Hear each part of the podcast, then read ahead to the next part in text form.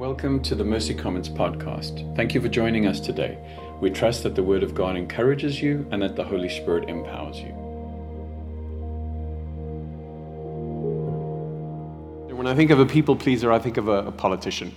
I think of someone that is very skilled in compromise, in being a chameleon. Depending on which environment that person is in, they change with that environment. They have no backbone. Whatever is happening at that moment, they shift their perspective in order to align with the right group of people at the right time. And so, this is what he is being accused of. And so, we pick up a large portion of scripture in Galatians 1, verse 11. And I want to encourage you, if you haven't picked up one of these journals, these are Galatians journals that have the scripture on one side and opportunity for you to take notes on that side, that you would do so after the gathering. For I would have you know, brothers, this is Paul speaking, I would have you know, brothers, that the gospel that was preached to me is not man's gospel. For I did not receive it from any man, nor was I taught it, but I received it through a revelation of Jesus Christ. For you've heard of my former life in Judaism, how I persecuted the church of God violently and tried to destroy it. And I was advancing in Judaism beyond many of my own age among my people so extremely zealous was I for the tradition of my fathers. But when he who had set me apart before I was born, and who called me by his grace, was pleased to reveal his Son in me in order that I might preach him amongst the Gentiles, I did not immediately consult with anyone. Nor did I go up to Jerusalem to those who were apostles before me, but I went away into Arabia and returned again to Damascus. Then, after three years, I went to Jerusalem to visit Cephas, who's Peter, and remained with him 15 days. But I saw none of the other apostles except James, the Lord's brother. In what I'm writing to you, before God, I do not lie. Then, when I went to the regions of Syria and Cilicia, and I was still unknown in person to the churches of Judea that are in Christ, they were only hearing it said, He who used to persecute us is now preaching the faith he once tried to destroy. And they glorified God because of me. Then, after 14 years, I went up again to Jerusalem with Barnabas, taking Titus along with me. I went up because of a revelation and said before them, though privately, because those who seemed to be influential, the gospel that I proclaimed among the Gentiles, in order to make sure that I was not running or had run in vain. But even Titus, who was with me, was not forced to be circumcised, though he was Greek. Yet because of false brothers secretly brought in, who slipped in to spy out our freedom that we have in Christ Jesus, so that they might bring us into slavery. To them we did not yield in submission even for a moment, so that the truth of the gospel might be preserved for you. And for those who seemed to be influential, what they were makes no difference to me. God shows no partiality to those, I say, who seemed to be influential, added nothing to me. On the contrary, when they saw that I had been entrusted with the gospel to the uncircumcised, just as Peter, also who is Cephas, had been entrusted with the gospel to the circumcised. For he who worked through Peter for his apostolic ministry to the circumcised worked also through me for mine to the Gentiles. And when James and Cephas and John, who seemed to be pillars, perceived the grace that was given to me, they gave me the right hand of fellowship sorry, they gave the right hand of fellowship to Barnabas and me that we should go to the Gentiles and they to the circumcised. Only they asked us to remember the poor, the very thing I was e- eager to do. He sounds a little defensive.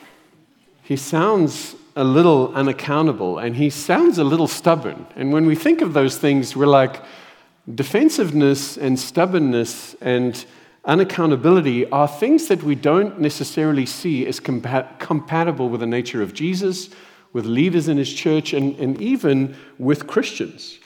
So, how do we make sense of this large portion of Scripture, a lot of it which is geography, right? And geography that we are very unfamiliar with. I think one thing that we need to start off with is recognizing this that Paul is not defending himself as much as he's defending the gospel.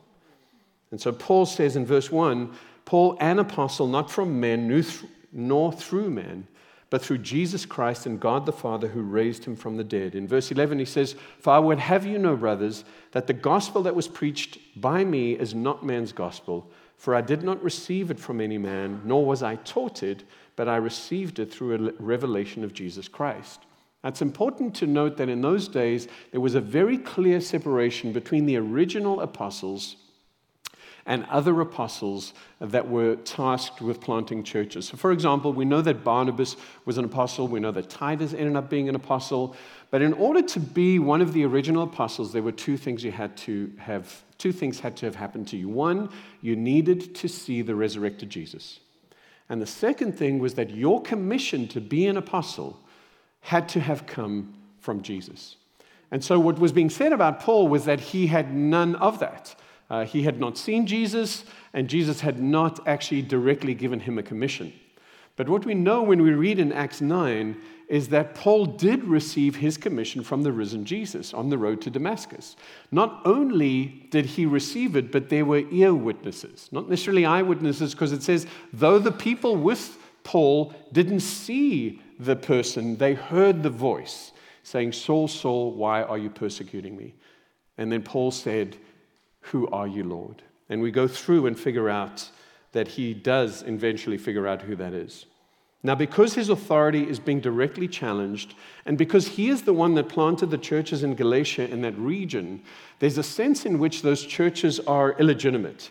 They're not complete in the faith because the men weren't circumcised, they're not following the dietary laws, and they are not following the holy days that are set up in the Jewish calendar. So we have that problem. We also have the fact that they are saying that Paul is not an approved apostle. And this would have made the churches feel kind of like second class in the sense that, that they, aren't, um, they aren't as important as the churches in Jerusalem. This is maybe where you, those of you that have maybe traveled around and you get offered a Rolex, and then you look and you see it's called a Romex, right? And it looks the same, and you put it on, and maybe you can't really tell the difference, but it's not the same thing. And what the churches in Galatia were basically being told is that you are not the same. You are not legitimate, you don't belong to us, and in order to belong to us, you need to have done these three things. So Paul is adamant that he's saying to the churches, You are not second class. But because they feel more second class, they are more prone to aligning themselves with externals that make them more acceptable to the people that are coming in. His main concern is not his reputation, his main concern is the stability of that church.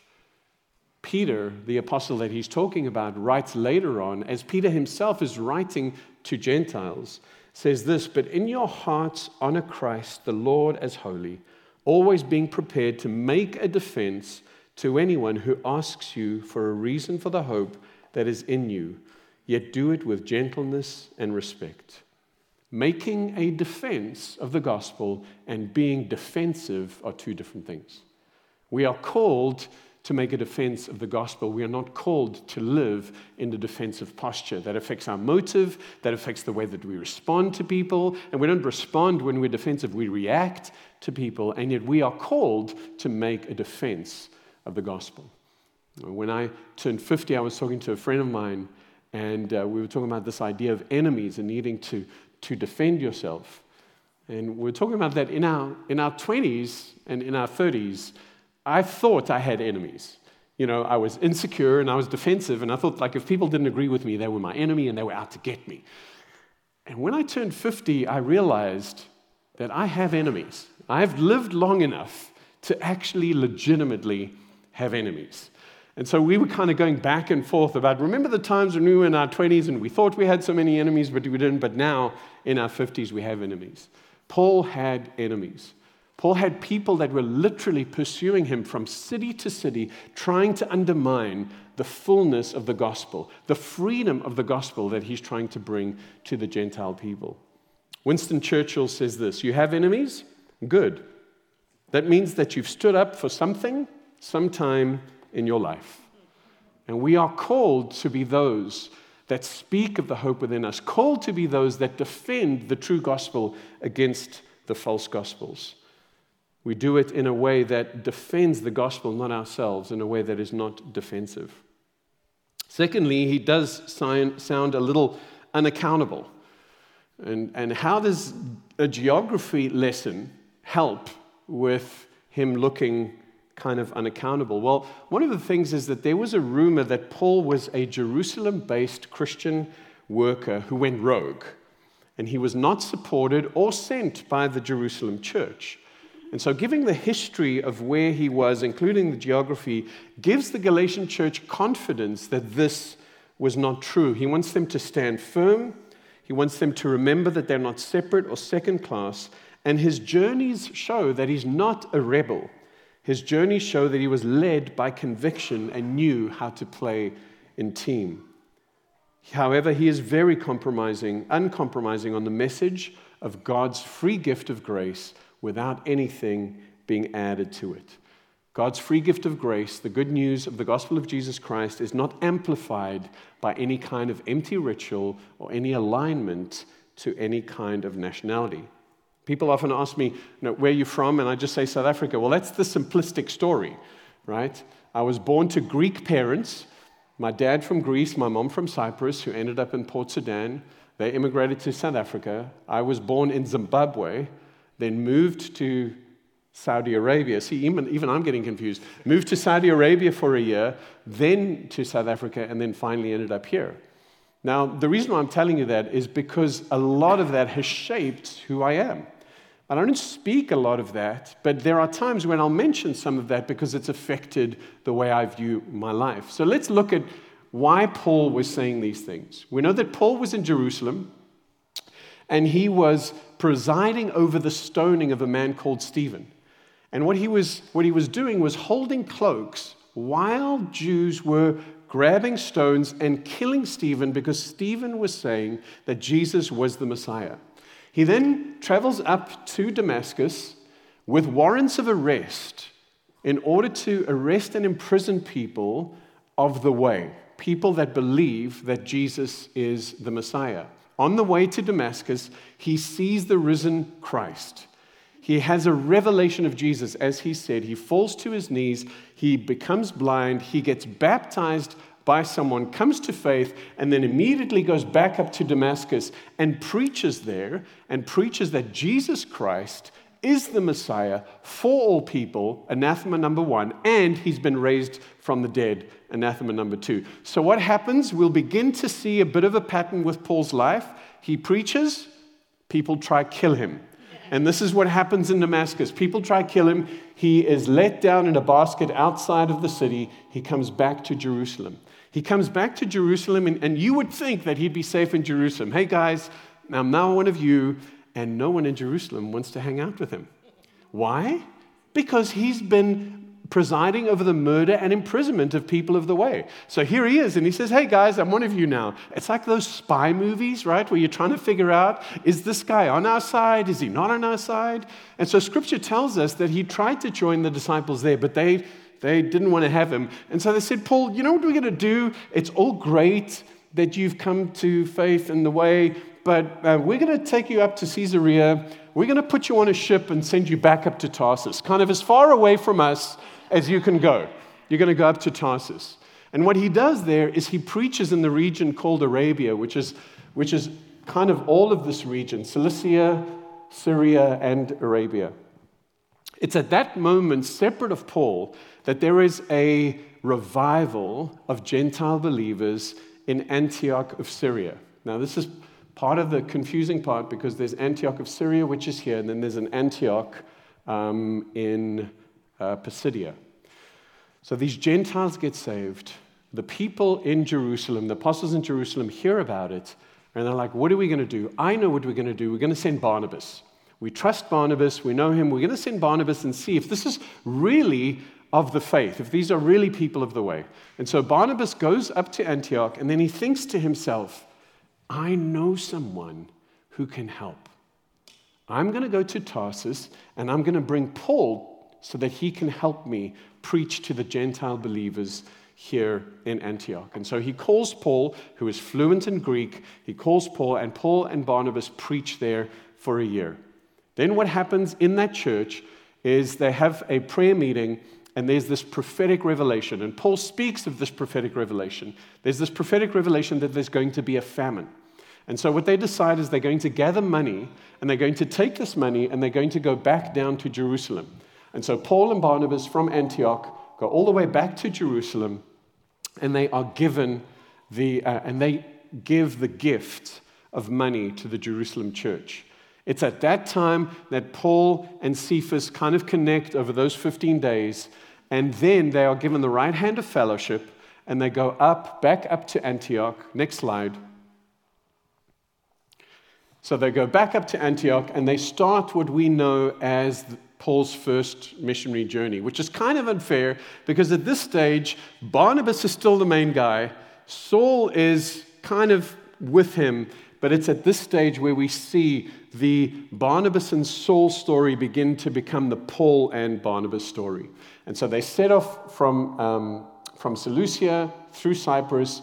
They plant the churches in Galatia and then Paul gets bad news that the Galatians are part of, are beginning to listen to a false gospel. Was that quick enough, babe? My wife says, You can geek out on these things, but you're going to put people to sleep if you do that. You know what I mean? So hopefully, okay, right. Now pay attention again. I do want to say one thing about that. If you were Paul, would you not have quit by now? I mean, you preach in Damascus, people want to kill you. You go down to Jerusalem to join the apostles. They don't want to have anything to do with you. They send you far away. Whatever you are doing in terms of preaching the gospel, you're doing on your own because no one will trust you. But one guy says, I know someone who can help. There's one Barnabas who comes and says, Paul, you can help us. Come and help us, and I will vouch for you. Barnabas vouched for Paul in Jerusalem, but they didn't even believe Barnabas. He says, Guys, I know this man. I know he preached that Jesus is the Christ in Damascus, and they still wouldn't believe him. And Barnabas still went back up um, when he was in, in Antioch and said, I'm still going to call Paul because I trust him. And I believe that God has a purpose for him. We see that Paul was not some kind of rebellious maverick. It says that he went up because of the revelation, the famine, and set before them the gospel that I proclaim among the Gentiles in order to make sure I was not running or had run in vain. Paul was not saying, I don't care what you guys are doing, I'm doing my own thing. This is key here. He went back to the church in Jerusalem and said, Guys, this is what I'm doing. This is what I'm preaching. I want to make sure that I am building what you, through Jesus, given you apostleship in terms of the Jews that we are building together. I want to make sure that we are doing that. But I have this conviction through Jesus Christ that you cannot call Gentiles to do what Jews are doing simply to become part of the faith. You cannot add anything to the gospel. He's not saying he doesn't care about leadership or authority or unity. And when he says that they added nothing to me, he, mean, he doesn't mean that they didn't add value to him. He's not that arrogant. He's literally saying that they did not add extra requirements to the gospel. He says they didn't add anything to me, they didn't say, okay, do this and, or do this and. The only thing that they said to him is, remember the poor. That was the only thing that they said to him. Yes, continue to preach, but remember the poor. Now, I want to say this in terms of us with Barnabas. I want to do a character I have. I'm, i want to do a preach thing on Barnabas. I love Barnabas. Barnabas, the son of encouragement, he's an amazing, amazing character. And he doesn't get the props he deserves. But I think that's part of what the Spirit is actually teaching us in all of this. In Acts 9, it says, And when he had come to Jerusalem, this is Paul, he attempted to join the disciples, and they were all afraid of him. No, I mean, that's a valid fear. This is a man who was murdering, maybe not actively, but standing in support of murder, imprisonment, and torture of people that believed the way. For they did not believe that he was a disciple. But Barnabas took him and brought him to the apostles and declared to them on the road that he had seen the Lord who spoke to him. And at Damascus, he had preached boldly in the name of Jesus. I want you guys to think back of someone who believed in you when no one else believed in you. In fact, Quite the opposite. When people had good reason not to trust you, and someone stood up and said, Jesus has transformed this person. I trust the work of Jesus in the life of this person. Where literally, to use an Americanism, someone goes to bat for you. There's the sense of like, I am, I am going to be responsible for this person.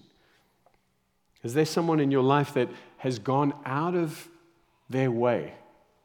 I'm going to go from Antioch to Tarsus and I'm going to fetch Paul for a number of reasons. One, because I know he's isolated on his own, but Jesus has given him the gospel to the Gentiles. But also because I want to partner with this person. There are gifts in this person that I want to call out. When last did we do that? We go out of our way to include someone and remind them of the gift that God has given them. Even when they can't see it, or even when people around them refuse to see it. When was the last time that we were willing to have our reputation tainted because we wanted to include this person into our group? And the group around us was like, I'm, I'm not sure that this person fits into our group. When was the last time that we were a Barnabas to someone and said, Come, I'll vouch for you, come and be part of this? And even when the group rejects them, Barnabas does not reject Paul. When was the last time we were able to recognize gifts in someone? And this is a hard thing.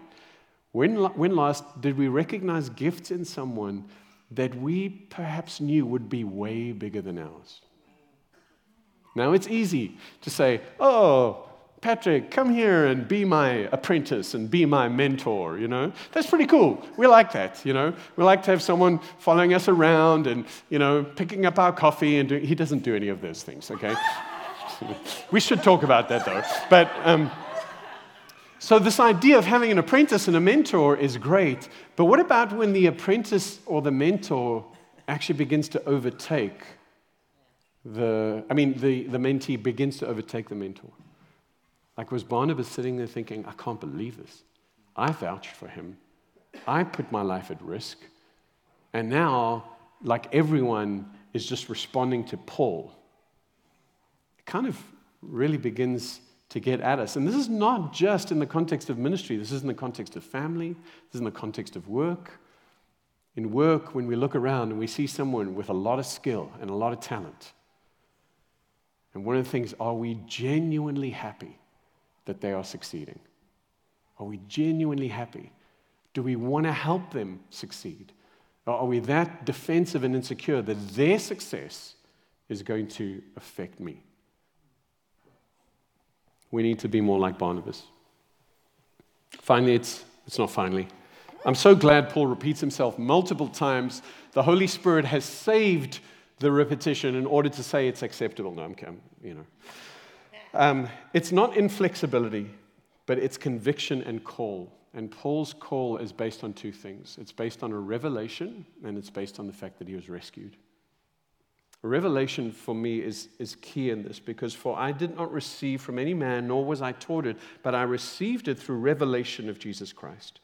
Verse 15, but when he who had set me apart before I was born and called me by his grace, was pleased to reveal his son to me in order that I might preach him among the gospels. The first thing that Paul says to Jesus is, Who are you, Lord? The next thing that he does is he goes to Damascus and he preaches Jesus Christ is the Messiah, the Son of God. Not a prophet, not a teacher, not a miracle worker.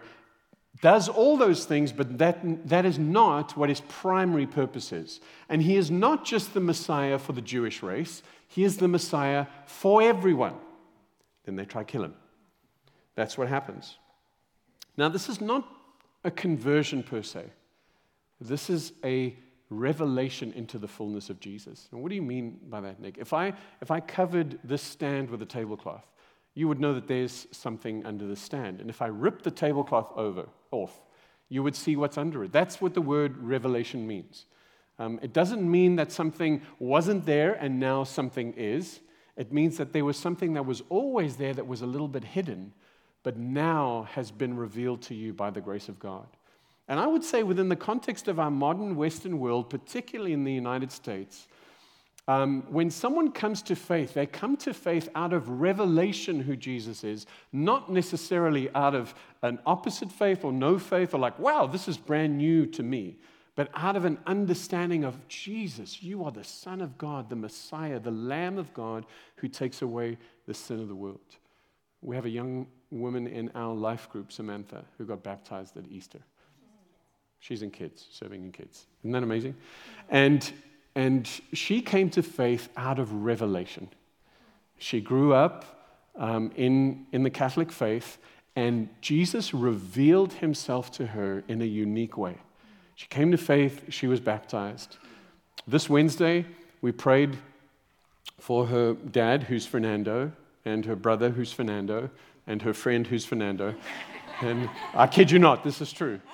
And, um, and what we were praying was we were praying for her dad, that her dad would come to faith because he has, you know, he, she's been witnessing to him. He's like, I can't believe how, how changed your life is. And, and, and they are seeing something in him. And then she sends us a WhatsApp. Um, and she said, Well, we prayed for Fernando, but actually, my brother Fernando prayed a prayer of salvation today. What? And he walked into the kingdom because a revelation of Jesus came through Samantha, the Barnabas that's like, man, this is who Jesus is. And now we keep praying for the other two Fernandos, right? And we will hopefully have a time where we baptize multiple Fernandos, right? Amen. Paul was rescued. Now, when you think of Paul and you think of him as a type A, full of zeal, go getter, you don't think of him as being rescued, but he was rescued. For you've heard of my former life in Judaism, how I persecuted the church of God violently and tried to destroy it. And I was advancing in Judaism beyond many of my own age among my people. So extremely zealous was I for the traditions of my fathers. He's saying, guys, I'm not ignorant. I'm not unintelligent. I'm not unschooled. I'm not unaware of Jewish culture and history. In fact, I was an accelerated student of that and was so zealous to guard Judaism from all the perverters of the faith that I was giving credence to murder and I was actually capturing people. I know what this is. Paul's brutality was functioning to, in his mind, he was rescuing Judaism from the impurity of what this gospel was, and he himself was rescued. Heather um, McLeod, her dad is Josh McDowell, and many of you will know that Josh McDowell's um, journey of faith started as a lawyer where he decided he was going to disprove the existence of Jesus and the resurrection and started writing a book and then came to faith and wrote that amazing book, Evidence That Demands a Verdict. That basically, through historical evidences, came to a place of saying Jesus Christ not only existed, not only the Son of God, died and was raised again. This is the story of Paul, only in a much more brutal way. I'm pretty sure Josh didn't kill anybody that was opposed to his view before that. Paul continues because he wants to rescue the Galatian church from something that is very critical and something that we'll see as we go through Galatians, and that is the concept of slavery. But even if Titus, who was with me, was even Titus, who was with me, was not forced to be circumcised, though he was a Greek, yet because of false brothers secretly brought in, who spied on our freedom that we have in Christ Jesus, so that they may bring us into slavery. To them we did not yield submission even for a moment so that the truth of gospel of the gospel may be preserved. I said this last week, but circumcision as an adult is a brutal thing. And I'm actually personally surprised that so many of the people in the Galatian churches are saying, Sure, I'll do that. Yeah, let me, let me do that to prove that. But, but it, you've also got to understand in the way in which oftentimes men's mind work is like, This is how committed I am. I am so committed to this that I'm going to prove this. Neil will say, you know, if CrossFit was easy, then everyone would do it, right? Is this, this whole thing of like, if it was easy, everyone could do it. And so what you're doing was you're showing that the, I know that the law is difficult, following the law is difficult, following the law is costly, and it's exclusive. That was the point. The other challenge that they had in the Galatian church was there was not yet a written record of Jesus' words. So at the time that these churches are planted, the record of Jesus' words and acts were being put together, but they weren't there yet. But you know what they did have a record of? They had a record of the Torah, and this is what it means to be a follower of Jesus. So that's really hard to actually say, you don't need to be circumcised because Jesus came and said, all you need to activate freedom in your life is an expression of faith in me by grace and mercy, and you don't have to do anything else. And it's hard when the Judaizer is saying, It says here, you need to be circumcised. And so that's what they were facing. And that's what helps us understand how did people get so caught up in this? The challenge with most of us is that it's easier to take part in a faith that is mainly external than it is to participate in a faith that, as Paul will say later on in chapters 5 and 6, is really about the state of your heart. And so we like the idea of, like, yes, I'm a Christian. I'm circumcised, I don't eat this, and I go to these uh, meetings. So that's what makes it no. What Paul is saying is that is slavery to the law. Now, to the Gentiles, he says later on, doing whatever you want to do and however you want to do it, that's also not the gospel. That's slavery to the flesh. What you guys are, are slaves to Jesus. That's what I am, and that's what you are. And it's a different kind of, it, this kind of slavery brings you total freedom. And that's what Paul continues to preach.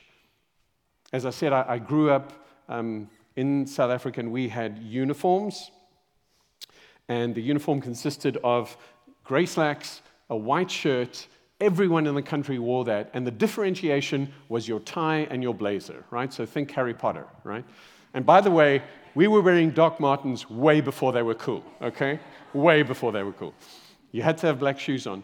And so, one of the key responsibilities of prefects and one of the key responsibilities of staff was your representation in the school. And so, I remember getting caned multiple times, not for issues of character, but for how I looked. My hair wasn't short enough, my tie was too long, um, my you know, when you wear a uniform, you try different things to make yourself look different. So, like guys would sew their pants really tight, just anything to make you look different. And you would get caned for those things. And I remember um, when we would fight in the back behind the bike shed, I mean, this is real. The one thing we had to do was we had to take our ties off and take our blazers off because then no one could tell which school we were from, and no one could tell and, and, and we were not badly representing the school. So when the PE teacher arrived and someone was fighting with a tie on, the issue was not that they were fighting, the issue was that they had their tie on. People are going to know you're from Edenvale High School, and we are not those thugs from Eden Glen High School. There's that kind of, and so the idea of externals does not really, ch- none of that changed. If a, if, a, if, if a woman walked into the room, I would stand up and I would say, Good morning, ma'am. Good morning, sir. I would be polite. None of that changed my character. And what Paul is saying in the context of the Galatian churches, it's much easier to align with these externals. The work of the Spirit in your life is much more difficult. And he talks about that with fruit of the Spirit. There's a couple reasons that people don't respond to the gospel. And I think the first reason is that it's, it's really illogical. I mean, I mean, it, it, it, goes against human intelligence. I mean, Isaiah says, Come, let us reason together. Though your sins are like scarlet, I will make them white as snow. Oh, great. I'm glad that's solved. What, what does that even, what does that mean? If we're going to make up a religion, if we're going to invent a faith, maybe we should do one that's not as confusing as the Trinity. How about that? How about we start there and just actually say, if we're going to make something up, let's, let's not include that, you know? Let's not include the virgin birth. Let's not do that because people really don't understand that. This idea that our God dies, it doesn't really seem to speak of strength and victory and power and authority. That doesn't make, that doesn't make any sense. It's one stumbling block, one offense, one scandal, after another. And, and that may erode your faith, but it amplifies my faith because I, I literally am sitting here. There is no way that a bunch of guys sat down and thought, let's do this. Let's figure this out because this would be easy for people to understand, you know?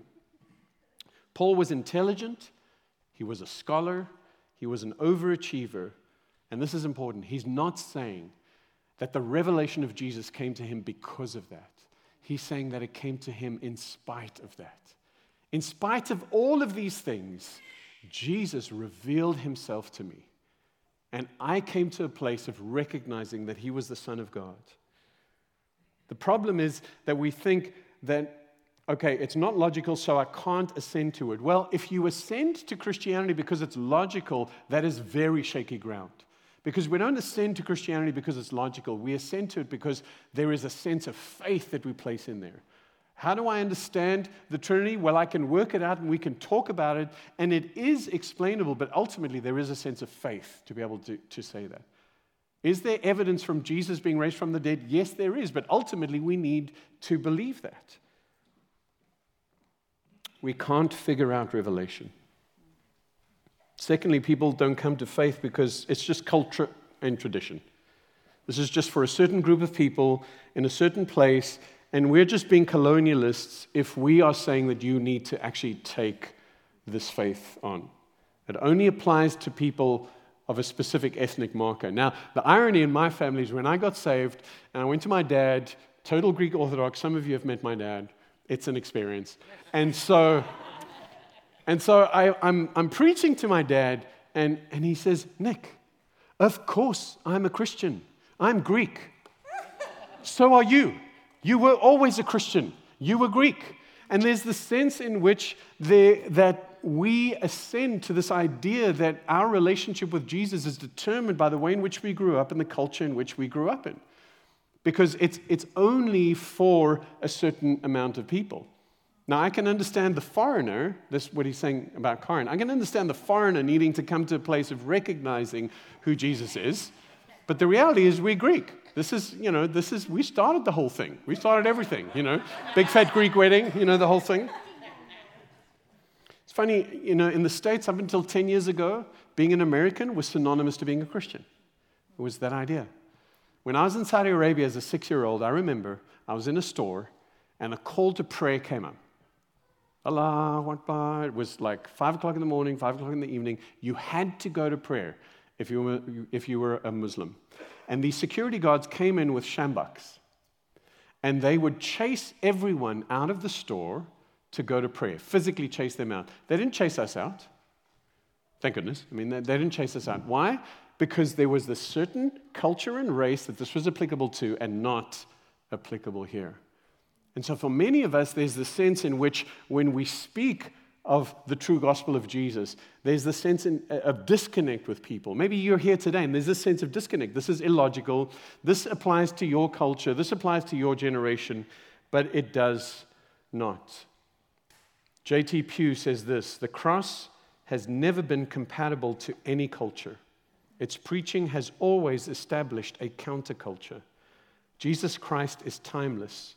He's not the product of any human culture, and thus has never been enmeshed in any one culture. He both transforms and transcends culture. And again, the difficulty, and this is where we have the church, where we as the church have failed. The difficulty, as I spoke last week, is, is we've taken gospel differences and we've made it a different gospel. And we've said, in order for you to come to faith, you need to act in this specific external way. And so in South Africa, there was a friend of mine, and, um, and he was said to me, Nick, uh, he was out in Mpumalanga, and he was planning a church. He was black. And he said to me, The problem is when you guys came, you guys, kind of white colonialists, when you guys came, he said, You gave us bread, but you put it in a packet. And the packet in, in, in South Africa those days were like this like light plastic packet, you know. And he says, and you made us eat it with the plastic on. And so we choked on the plastic and rejected the bread. And what you've got to learn to do is take the, take the container out, the cultural container, and actually say, This is the bread of life. This is the bread of life. And we need the wisdom of God when we do that. Because what we can say is worshiping your ancestors and worshiping Jesus is not plastic. That's not plastic. That's not the true faith of Jesus. But coming to church in a suit and tie when it's 105 degrees because people have told you that you need to respect God at church, that is plastic. And so, guys, I know we've made mistakes on both sides of, that, of those things. But one of the things that we can commit to is saying, Jesus, by your grace and the Holy Spirit, help us to discern what is plastic and what is bread so that we don't have our friends and family choke on the plastic, but then what we offer is also meaningless because it's not actually bread. Lastly, we, we don't like God's choice. You know, the person that you see who is a Christian and you're like, ah, oh, don't know about that, man. Don't know about you, don't like you, don't want to be around you. You're telling me about this. I mean, like, I don't know why God chose Abraham. He just chose him, just sovereignly. I don't know why God chose Paul, just sovereignly. I can imagine these people thinking, seriously? Seriously, you chose this guy, this, this murderer, to do that. What a scandalous choice. A man approving of imprisonment and murder, a man who became the principal missionary. Now, now we know this. Um, Jewish men and rabbis would wake up and they would say this prayer Thank God that I'm not a slave, a woman, or a Gentile. That, that's what they would pray. And later on in Galatians, I'm kind of ruining now. Later on in Galatians, Paul says there is no slave, no man, no woman, no Greek. So, in that moment, that prayer that he's been taught to pray since he was a child, that is obliterated. Obliterated in that moment. This is the guy that God chooses to reveal Jesus Christ and say, the thing that you need to have peace with God and purpose in your life is to be able to say, Jesus, you're the Son of God. You're the Lamb of God who takes away the sin of the world. You obliterated sin and you broke the power of it when you rose again.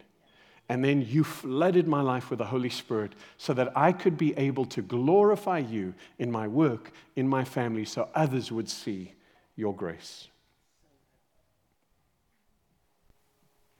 Jews demand a sign.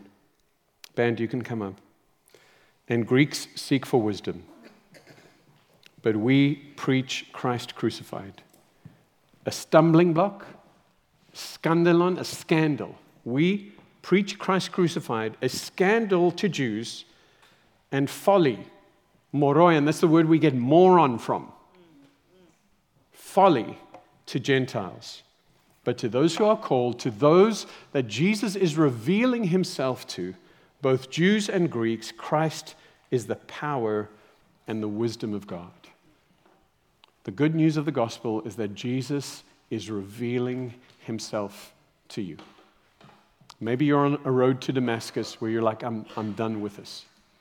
Maybe you're wandering around in the desert like Paul was, or maybe you're like Barnabas. You've been in this for a while. Jesus is revealing himself to you.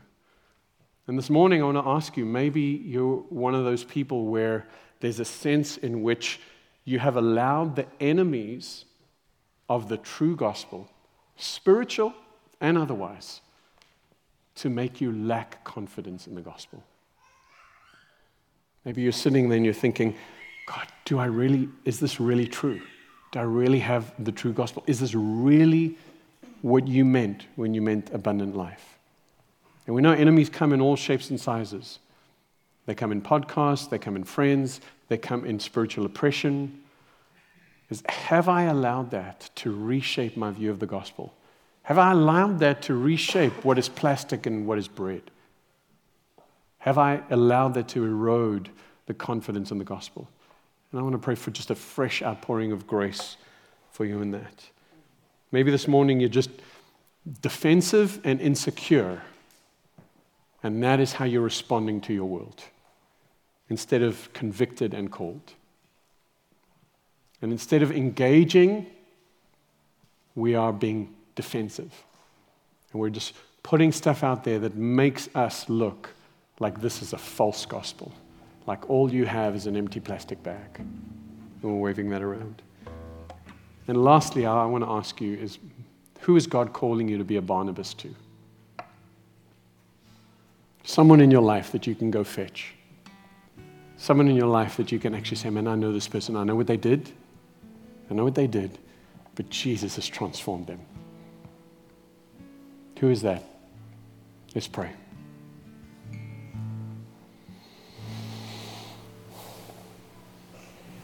Father, I want to thank you for the power of your word. I want to thank you that even in a bunch of geography and history, the the revelation of the kindness of Jesus that draws us to repentance, that reveals the Son, that we can rest on that. I want to pray this morning that we would have a fresh revelation of the gospel that calls us to freedom and not into slavery. I want to pray, God, for my friends who are just lacking confidence in the gospel. God, I want to pray. Not that they would try harder, do more, but that they would live out of the fullness of the revelation of Jesus Christ in them. I want to pray, God, for those men and women that, that are defensive and protective. I want to pray, Father, that they would function out of conviction and call. And God, I want to pray that you would illuminate in our minds men and women that we need to fetch men and women that we need to vouch for, men and women that we need to be more secure with because their gift is bigger than ours. Jesus, we are yours. Spirit of God, minister as we sing to you.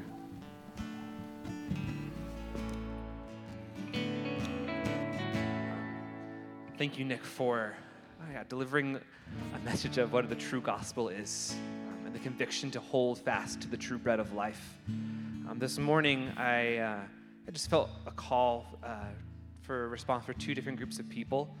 Um, the first is, as Nick mentioned, if you feel like you need prayer for discernment and grace to separate the bread of life from the plastic of the false gospel. And that is things from our culture that's being put around the gospel, from um, your church experience, from your family of origin, whatever that is. Um, God is gracious and good, does not want to bring shame, but actually wants to help you unwrap. Unwrap that, the, take the plastic off and offer you the bread of life. Um, and the second group is actually for, yeah, for people who have um, been wounded and are holding bitterness from times when they've choked on that plastic, or people have put things on you that are not of the gospel um, and that have really deeply wounded you. God wants to offer um, healing and also wants to bring uh, grace and forgiveness. That bitterness is not for you. Um, forgiveness is actually um, it's, it's, freeing, it's life giving, and it's healing. So there's going to be trusted men and women um, to your right who are there to pray for you. Um, for the rest of us, we're going to go to the table um, and take the bread of life together. So I invite you to go get um, bread, uh, bread and juice. There is tables to, the, uh, to your right and to the back, and we'll come take that together. God, we thank you that you turn graves into gardens. God, where is, there is death, you bring new life. And that is not just a one time thing, God. You are continually making us new. You're continuing to teach us what it means to feast on the bread of life and to live like we're free, to live into that identity.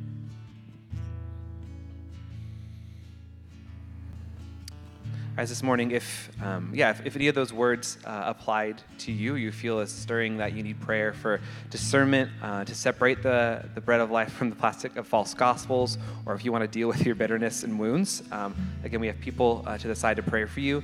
For the rest of us, uh, would you stand with me as we um, take the meal that brings that brings life? Um, Father God, we thank you for the bread of life, um, your body that was broken so that we can be made whole you take and eat?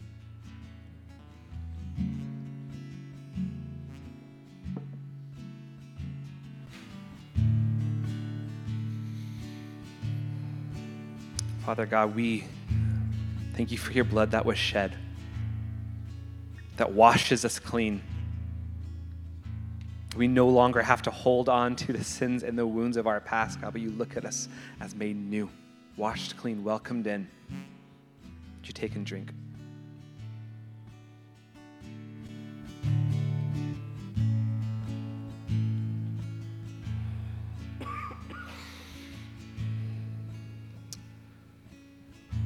We're going to continue to uh, just worship, um, trusting in God that He is who He says He is.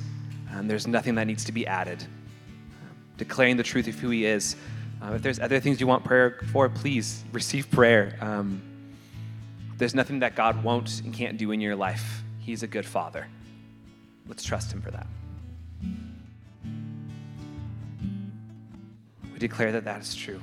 There is nothing better than you.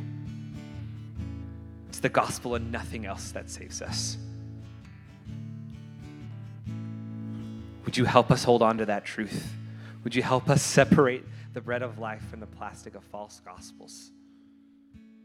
Would you help us feast on that bread every day? Would you, would you tear down the lies of what we believe about you? Help us see you for who you truly are.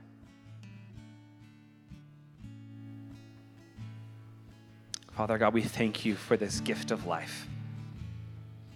We thank you that it's not on us, that we don't have to rely on our own strength, that we can rest in the truth that your gospel is enough, your sacrifice is enough. We are your children, and nothing can change that. God, would you be with us as we go today? Would you help us, stir in us the courage, the faith to share that bread of life, Father, trusting that the, the Sauls in our life can be turned to Pauls. God, would you, would you spur us on to share your gospel, to share the truth of who you are? We love you and we need you. We thank you. Amen. Thank you all. Uh, we're officially, our time of official gathering is done, but we're going to continue meeting together out in the back. Um, if you need to receive prayer, there's people, again, to your right. Um, parents, go get your kids from Kids Ministry. We'd love to be with you. This uh, band's just going to play over us. Um, thank you again. Go be the church. Thank you for listening to the Mercy Commons podcast. If you enjoyed today's content, please rate us and hit subscribe. And if you'd like to learn more about us, visit our website at mercycommons.church.